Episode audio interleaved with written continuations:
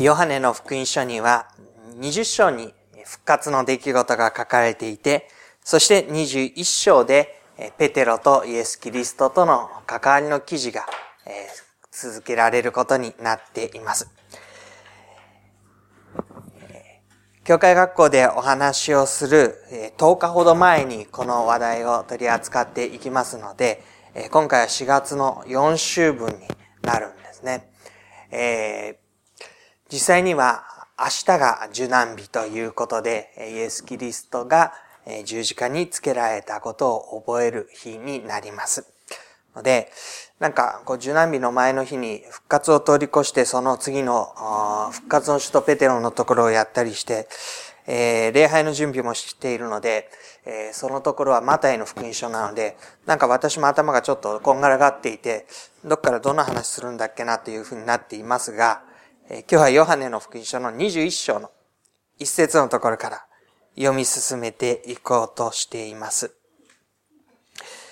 21章の一節。この後、イエスはテベリアのご飯でもう一度ご自分を弟子たちに表された。その表された次第はこうであった。この後というふうに言われているのは、イエスが復活の後、弟子たちに姿を現される。トマスがそこにいなかった。そして8日後、トマスにもイエスは姿を現してくださった。そういうことの後ということになります。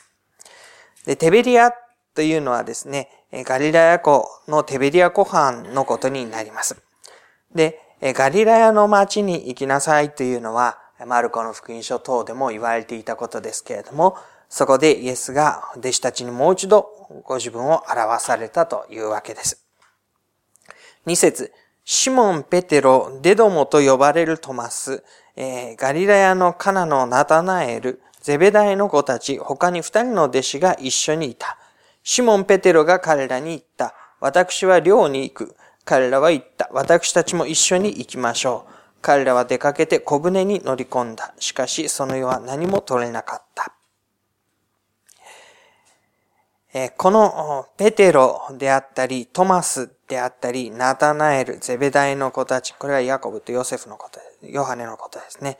他にも二人の弟子たちが一緒にいたというこのところは、彼らはガリラヤの出身であったというふうに考えていただくといいと思います。で、イエス・キリストが復活をした。そのお方と出会った。そのお方がガリラヤに行きなさいと言われたので、ガリラヤに来た。でも、ガリラヤに来たところで、イエス・キリストがそこに、あよく来たねと言って待っていて、四六時中一緒に行動するわけではなかったので、彼らはとりあえず自分たちの元の生活に戻っていくことになります。ペテロは漁師でした。から、じゃあ、漁に行こうということを考えて、そうすると他の弟子たちも、じゃあ一緒に行こうというふうに言うわけです。で、まあ、あ3年半ブランクがあったからかどうかはわかりませんけれども、漁に行ったところ夜漁をするんですが、何も取れなかったというわけですね。で、そのところで、一つの出来事が起こってくるわけです。四節、夜が明け染めた時、イエスは岸辺に立たれた。けれども弟子たちはそれがイエスであることがわからなかったというんですね。ここでイエス・キリストが復活の主がガリラヤ湖畔でそして、弟子たちの向こうにしながら岸辺に立たれるということが起こってきます。今までは弟子たちがいるところの、真ん中に入ってくるようにして姿を表されていましたけれども、ここでは距離のある岸辺に立って、向こう側に船に乗った弟子たちが寮から帰ってくるというようなところです。で、イエスは彼らに向かってこう言います。子供たちを食べるものがありませんね。彼らは答えた、はい、ありません。この子供たちよという呼びかけは、今まではあまり見られなかったところです。特別な関係を指す言葉でもありますし、守り、保護ということを表す関係でもあります。親が子供を育てる。特別な親愛の情を持って呼びかける。その育てる保護ということを強調したときに子供たちよという呼びかけ方がなされます。で、食べるものがありませんねというわけです。彼らは漁をして取れなかったわけですので、そのことを指して、はい、ありませんというふうに答えます。この時、イエスは弟子たちの状況を知っておられたということがわかるでしょう。弟子たちが何をしているのか、そのことの結果何を手にすることができるのか、できなかったのか、そのことをイエス・キリストはご存知でいらっしゃった。そして、ご存知でいらっしゃっただけではなく、その状況に対して、本当に必要なものは何かっていうことを知った上で、さらなる次の一歩へと語りかけて導き出していきます。それが5節です。あ、ごめんなさい、6節です。イエスは彼らに言われた。船の右側に網を下ろしなさい。そうすれば取れます。そこで彼らは網を下ろした。すると、おびただしい魚のために網を引き上げることができなかった。網を下ろして魚を取るわけです。で、夜通しそのことをしたと言います。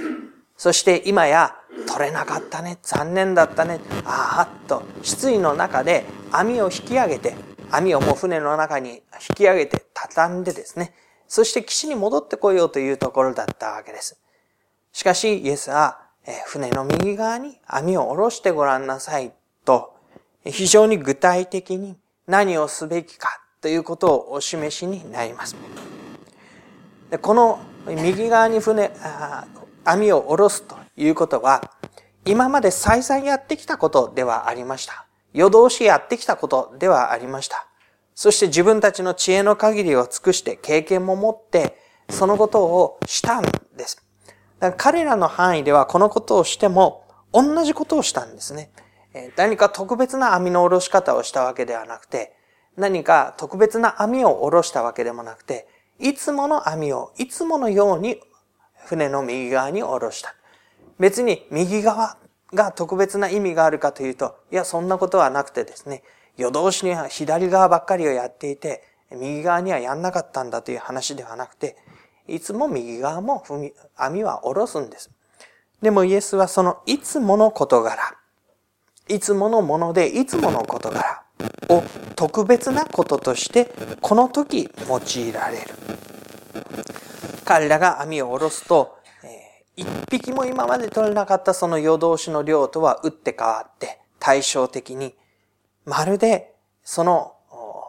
と、自分たちが取れなかったということが何か意味があるかのように、イエスのお言葉に従った時には、おびただしい魚が取れたと言うんです。7節イエスの愛されたあの弟子、これはヨハネのことを指します。が、ペテロに言った、主です。するとシモン・ペテロは主であると聞いて裸だったので上着をまとって湖に飛び込んだ。ここにこうペテロらしさというのが出てくるかと思うんですけれども、まず一つはですね、ヨハネがペテロに向かって、これは主だ。イエス・キリストだ。私たちの主があの岸から声をかけてくださったのだ。ということを告げます。これはま、弟子たちはみんな分かっていたとは思いますけれども、やっぱりヨハネが一番最初にそのことを言ったと言うんですね。それでペテロは自分自身の姿をまず見ます。イエス・キリストが素晴らしいお方であり、力あるお方であり、活の主として姿を表してくださる。これは一度目、初めてではありませんので、ここで3度目、少なくともここで書かれていることによると3度目になりますので、そのこと自体には驚いたり、恐れたりしていません。けれども、イエスが言われた通りにするとおびただしい魚が取れたという事柄の中に、その力と権威ということを改めて覚えて、そのイエスのお姿に自分自身を顧みるわけです。すると自分が裸であるということを知る。で、これは、権威ある素晴らしいお方の前に立つには、あまりにもふさわしくない格好だ。ということを思って、上着をまといます。で、上着をまとった上で、いち早くイエスのもとに行きたいと思って湖に飛び込むわけです。で他の弟子たちは魚の満ちたその網を引いて小舟でやってきた。陸地から遠くなく100メートル足らずの距離だったからであるとご説明書きがありますね。他の弟子たちは取れた魚をとにかく岸に上げなきゃいけない。おびただしくて引き上げることができない。だから網ごとですね、まあ網をまだ水の中に、湖の中に下ろしながら、それを岸までなんとかかんとか、100メートル足らずの距離を引いてくる。でも、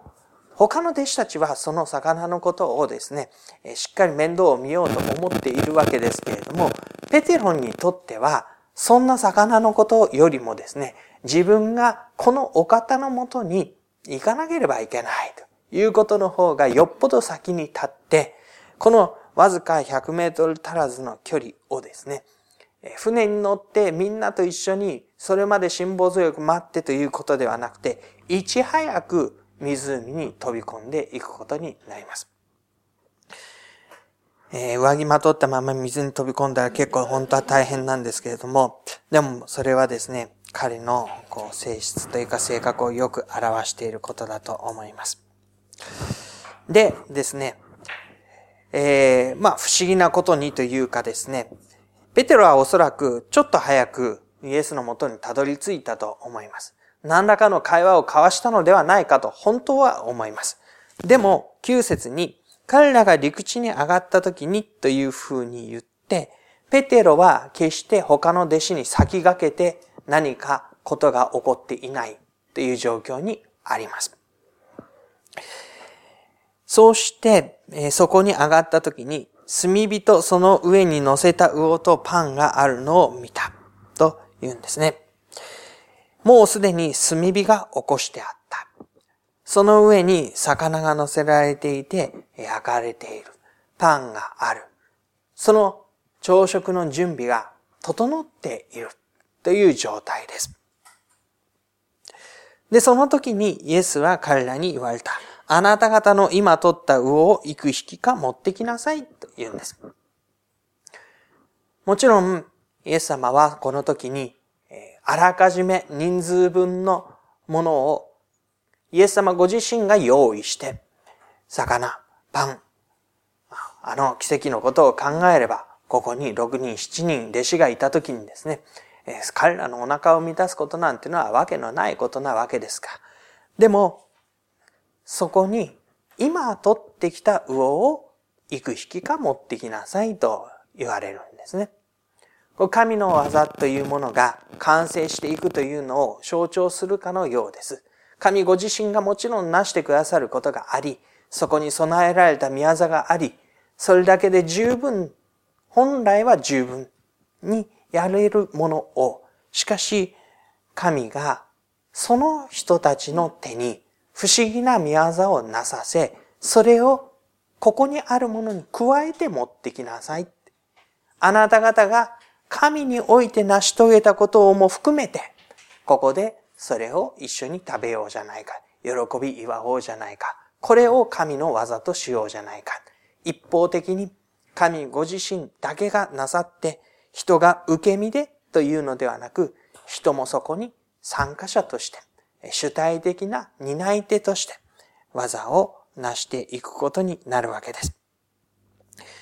で、行く引きか持ってきなさいと言われたので、彼らはそこから魚を取ろうとします。そしてその時にですね、えー、陸地に引き上げていきますと、153匹の大きな魚でいっぱいであった。それほど多かったけれども網は破れなかったと言います。具体的な数字そして大きな魚と書いて、この量が本当に驚くべきほどの豊かな祝福を手にした時であったことを記しています。そしてそれほど多かったのだけれども、網は破れなかった。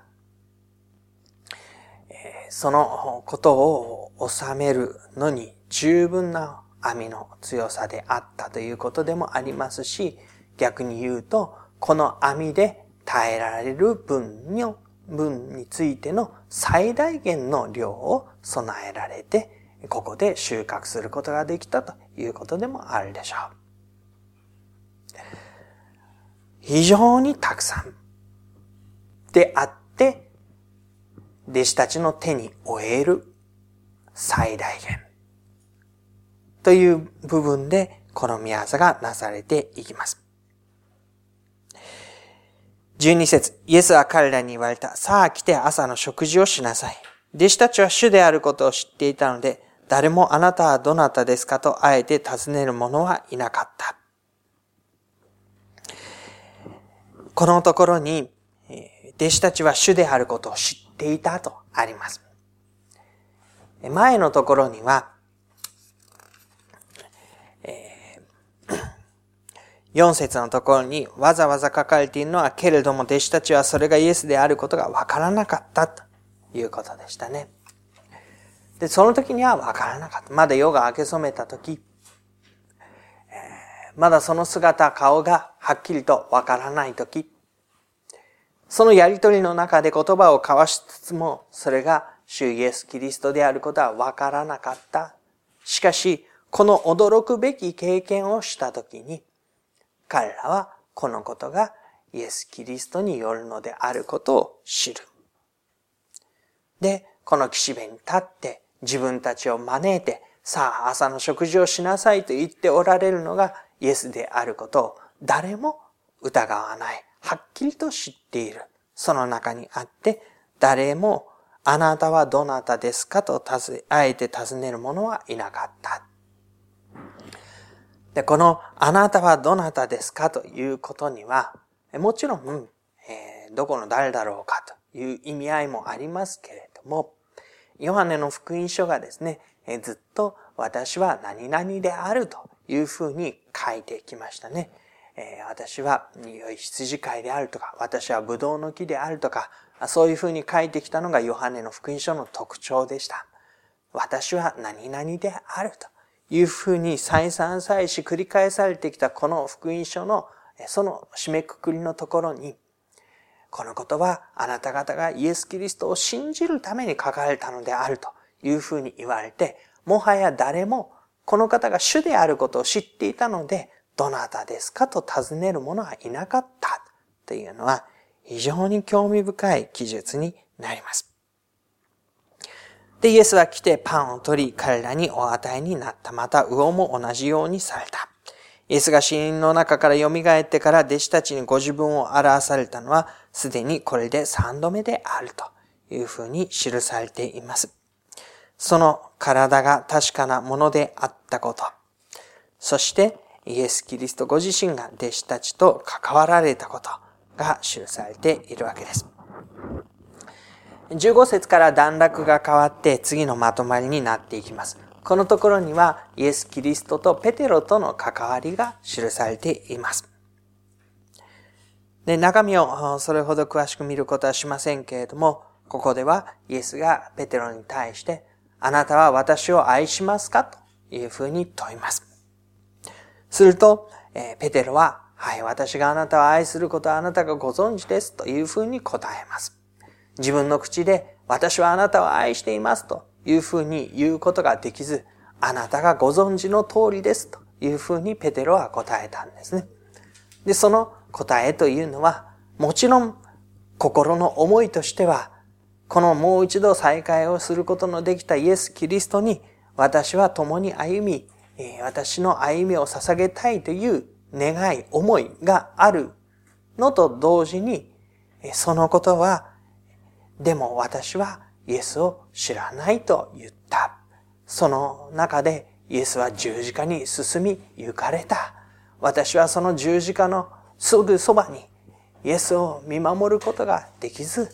むしろ遠く離れてこのことの成り行きを見ていた。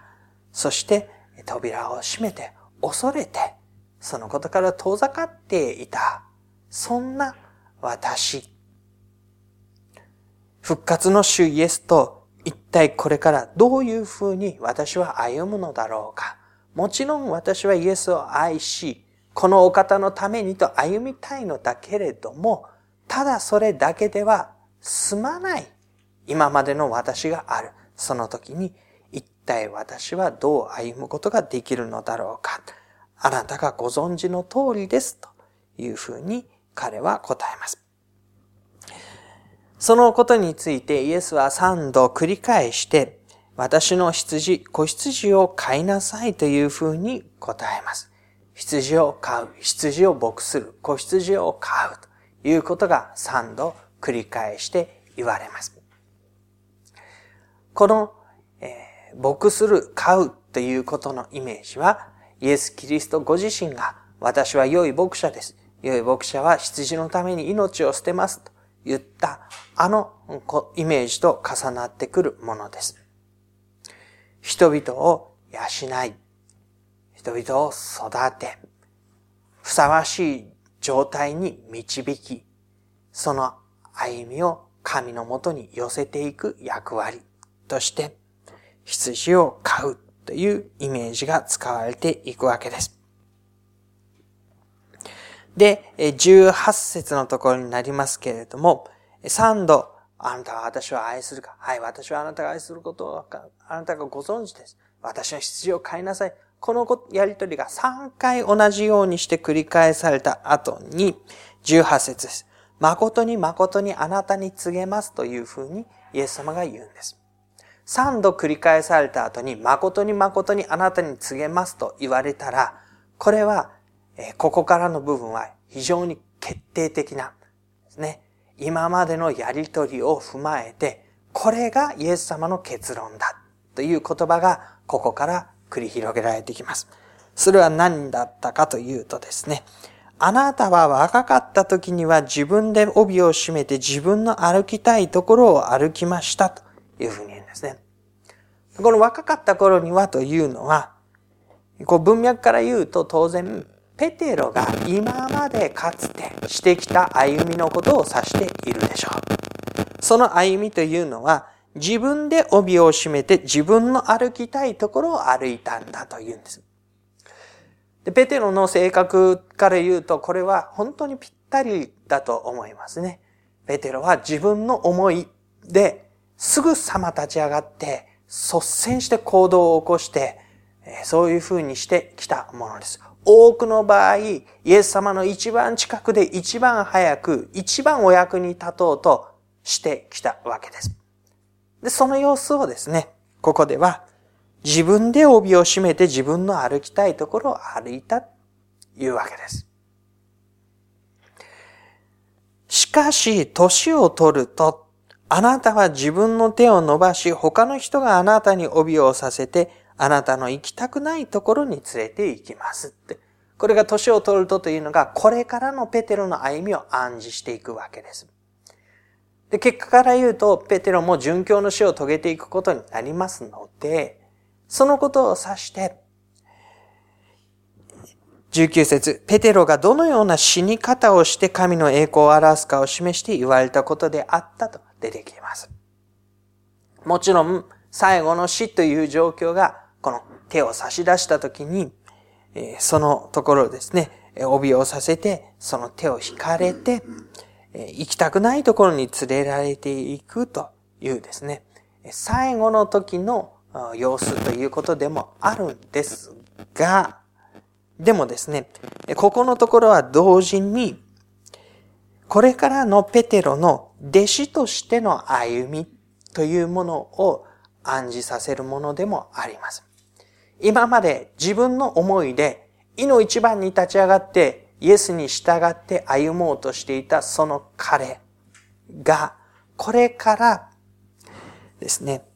他の人があなたに帯をさせてあなたの行きたくないところに連れて行くことさえある。自分の思惑ではない結果の中に歩んでいくことになる。で、そのところで、こうお話になってから19節の最後、ペテロにこう言います。私に従いなさい。ですね。私に従いなさい。自分でと歩んでいた歩みが他の人があなたを導いていくことになる。あなたの思う通りに、思うに任せない歩みになり、なってしまう。そういう中にあって、じゃあ何なのかというと、私に従いなさいというわけなんです。もちろん、あなたを連れて行く、そういう力の強いものや、その当時の指導者や、そういったものがあるでしょう。訴えるものや、彼を引いていくもの、捉えるものがあるでしょうけれども、その捉えられるものがあなたの歩みの全てを握るのではなくて、まあもちろんペテロが自分のしたいことで彼の歩みの主導権を握るのでもなくて、私に従いなさいというふうにイエス様は言うわけなんです。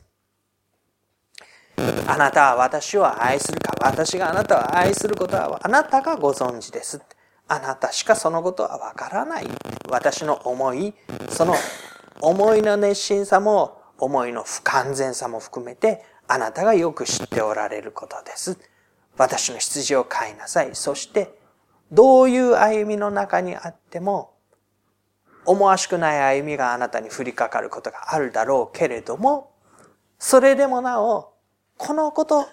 があなたの歩みのこれからを特徴づけるのだ。それは私に従いなさい。ということでした。ここでイエス・キリストがペテロと関わられた回復ということの記事が締めくくられていきます。彼の歩みの回復。弟子としての歩みの回復です。いくつかのことを見ていきましょう。えー、ヨハネの福音書は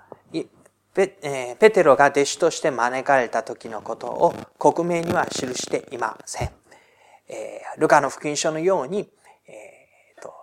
人間を取る漁師にしてあげようというとですね、あの、船を下ろし、船で、えー、漁をしていて取れなかった。網を下ろした、おびただし漁が取れて、で、えー、罪深い私から離れてくださいと言った時に、あなたは人間との良心しよう、ついてきなさいというふうに言われた。あの記事は、ヨハネの福音書には出てこないですね。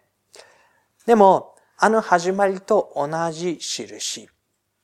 を持って、イエスはこのところでご自身が力ある、なお、ペテロの主であることをお示しになりました。ペテロがどのように愚かで、また最初の志を貫くことができないほど、育児のない情けないもので、イエスの前から逃げてしまった。人物であったとしても、ペテロがいかなるものであったとしても、イエスは彼らの主であり続けられて、主として初めの印と同じところに立たれた。これが一つ目に覚えておきたいことです。イエスはいつでも私たちの主として、私たちの状況や歩み、遺憾にかかわらず、主として私たちの前に臨んでくださり続ける。二つ目ですけれども、このイエス・キリスト主との再会というのは、ペテロにとっては今までの再会とは違うものでした。今まで、例えば、イエスが弟子たちを離れて、しばらく一人になってくるからと言って、その後、え弟子たちと再会をした時がありました。え湖先に行ってなさいって言って嵐になって、え湖の上でというふうに読んだあの箇所もそうです。でしばらく離れていてイエスと出会って、ああ、やっぱりこのお方は素晴らしいお方だというふうに思う記事が出てきますけれども、ここで彼は自分自身が裏切っていること、失敗をしていること、罪を犯したこと、イエスにふさわしくないことということをはっきりと自覚して、それまではですね、ペテロは何度も繰り返し失敗をしているんですけれども、あのペテロが外に出て泣いたってこう激しく号泣したっていうように値するような記事っていうのは出てないんですよね。イエス様のことを諌めて、下がれサタンというふうに言われた時も、ペテロが、じゃあそれにしょげてですね、もう三日三晩泣き悲しんで、喉も通らなかったっていうことは出てこないわけなんですね。でもこの時は彼ははっきりと自分が何をしてしまったのか、神の前に主イエス・キリストの前に自分はどういうものなのか、ふさわしくなさということを嫌というほど痛感して、その、それを経て、イエスとの再会に臨んでいます。そしてイエス・キリストご自身も、数々の不思議な大きな力ある宮座ということをなさった後、十字架に処刑をされて、そしてこのお方はもはや救い主ではありえないと誰もが思ったその中に死からの復活ということを経て弟子たちに姿を現された。このお方はただ単に力ある不思議な宮座、神の教えを説いていた、その一角の人物である以上に、神が私たちのために本当に与えられた救い主なのだという復活の印を持ってペテロの前に立っているわけですね。弟子たちの前に立っている。ですから、本当のところを言うと、このイエスとペテロの距離というのは開いたんですね。イエスは今まで以上に救い主としてのご栄光を高く掲げられるべく、弟子たちの前に姿を現しています。ペテロは、かつてとは違う、イエスの一番近くに私が一番弟子ですと、到底言い得ない思いを持ってイエスとの対面をしている。ですからこの二人の距離というのは前よりは離れているわけなんですよね。でもその彼に対してイエスは招きを与えるわけです。あの一番最初の初めの時に私についてきなさい人間を取る良心してあげようと言ったのと同じ意味合いの招きです。新しい歩みへと招く。この両者の関係が離れてしまったにもかかわらず、その離れた距離感、隔てということをイエスは、感じさせずというか、それであればなおというか、まあもともとですね、私たちが考える以上にイエス様とペテロとの間には本当はものすごい距離があったわけですね。それを憐れみを持ってイエス様は私についてきなさいと言ったわけなんですけれども、その罪深さを自覚したペテロに対してもなお、新たな歩みへの招きということが与えられていきました。で、えー、私に従いなさいというふうに言ったわけです。で、このところでの私に従いなさいという言葉はえ、重みが増し加わっているというふうに理解していただけると思います。私についてきなさいというふうに人間を取る良心してあげようというその最初の招きの時も言ったんです。私についてきなさいと。私に従いなさい。基本的には同じ意味です。私についてきなさい。私に従いなさい。でもここではですね、あなたはこれからあなたのことを他の人が導いていって私が行きたくないところに連れて行かれるだろうと。で、その中で私に従いなさい。かつては人間を取る漁師にしてあげようと言われたので、それは基本的にいいことだったわけですね。夢のあることだったわけです。素晴らしい、なんだかは分からなかったと思いますけれども、良いことのために招かれて導かれているという自覚を彼はしていただろうと思います。しかしここでは、あ、自分にとって良い歩みが待っているのではなさそうだ。これからは大変なことになるのかもしれない。まなるって言われたんですけれども、それで私についてきなさいと言われている。で、彼は大変な目に向かっていくところで脱落したんでしたよね。イエス・キリストに従っていったら自分も自分の命が危ないと分かったから直感的にイエスを知らないと言ってしまったわけでしたよね。で、またこれからも方向としてはそっち同じだって言うんです。復活の週がまみえて、じゃあ素晴らしい歩みになるかって言ったら、いや、どうもそうじゃないらしい。イエスの後を習うがごとくに、どうも自分も苦しむ歩みを、人々のために犠牲になる歩みをするらしい。それで私に従いなさい。そういうイエス・キリストの後の姿を後を追うように習うものとして私に従いなさい。これはペテロにとっては一番最初の私についてきなさいとは全然重みの違う。ますます重みの増し加わった。でも一度裏切り、その私にあえてなおこうして招いてくださるその主イエスを見て、確かに私はこの方に従うのだと確信を得た時でもあったことでしょう。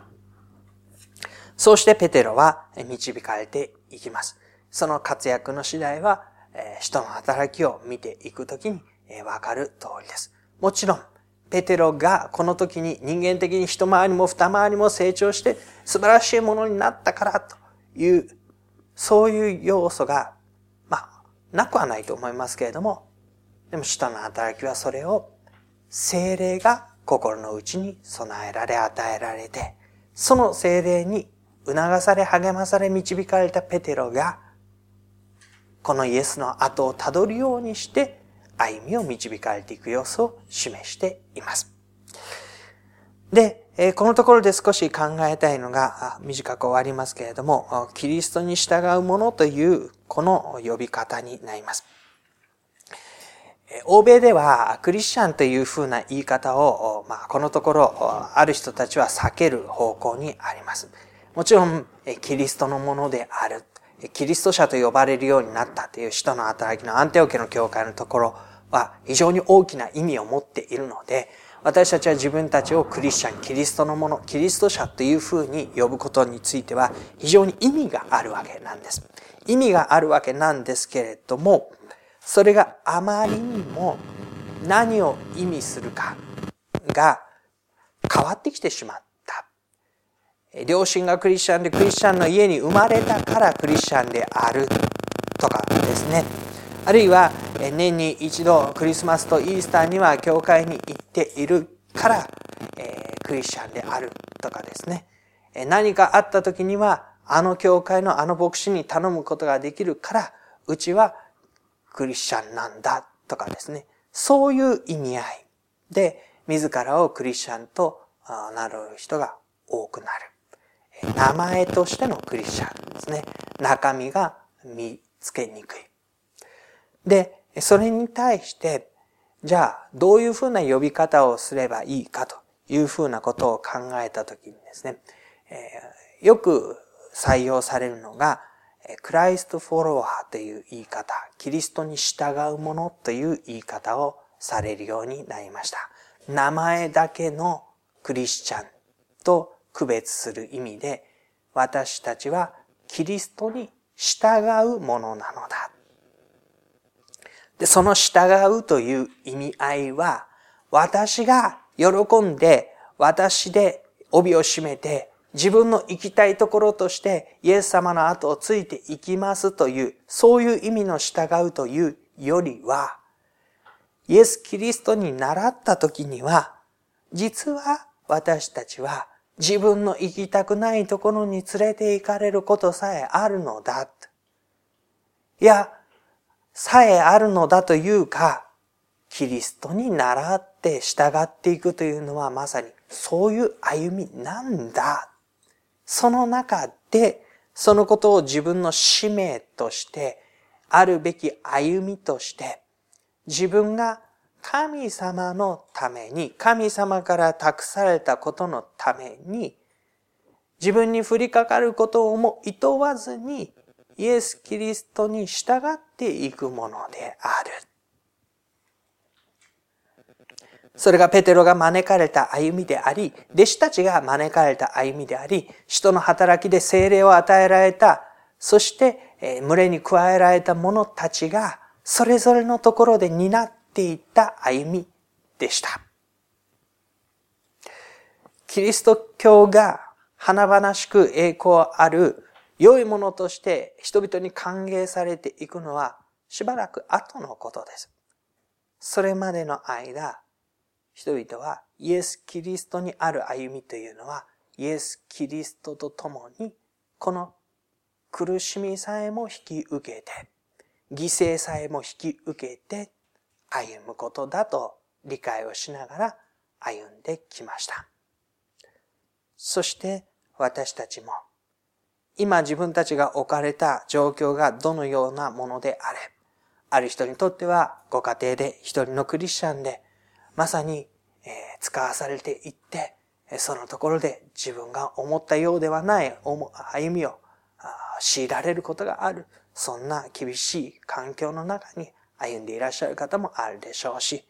いや、クリスチャンの友人とクリスチャンの家族とクリスチャンの教会に守られて、私はこんなに幸せな人生はないという、そういう中で歩んでらっしゃる方ももちろんいるでしょうし、そういうどの状況の中にあってもですね、私たちはいつも本質的にキリストに従うものである。私のアイデンティティはキリストに従うものである。そのことをご一緒に覚えておきたいと思うのです。ですので、私たちがイエス・キリストを救い主として信じるかという問いと同時にですね、このところでペテロが経験をした過ちを経てなお、このお方が本当に私を導いて、私の主であるということを知っていく中に、私もまたそこに導かれていく。私たちがこう信仰を持った後、ああ、これでもういいというふうな話というよりは、その後のプロセスの中でもなお、このイエス・キリストの私たちに対する招きと導きに応えながらですね、なお従っていくという歩みを深められ、ますます私たちのものとされていきたいと願うところです。では、しばらく黙祷をいたしましょう。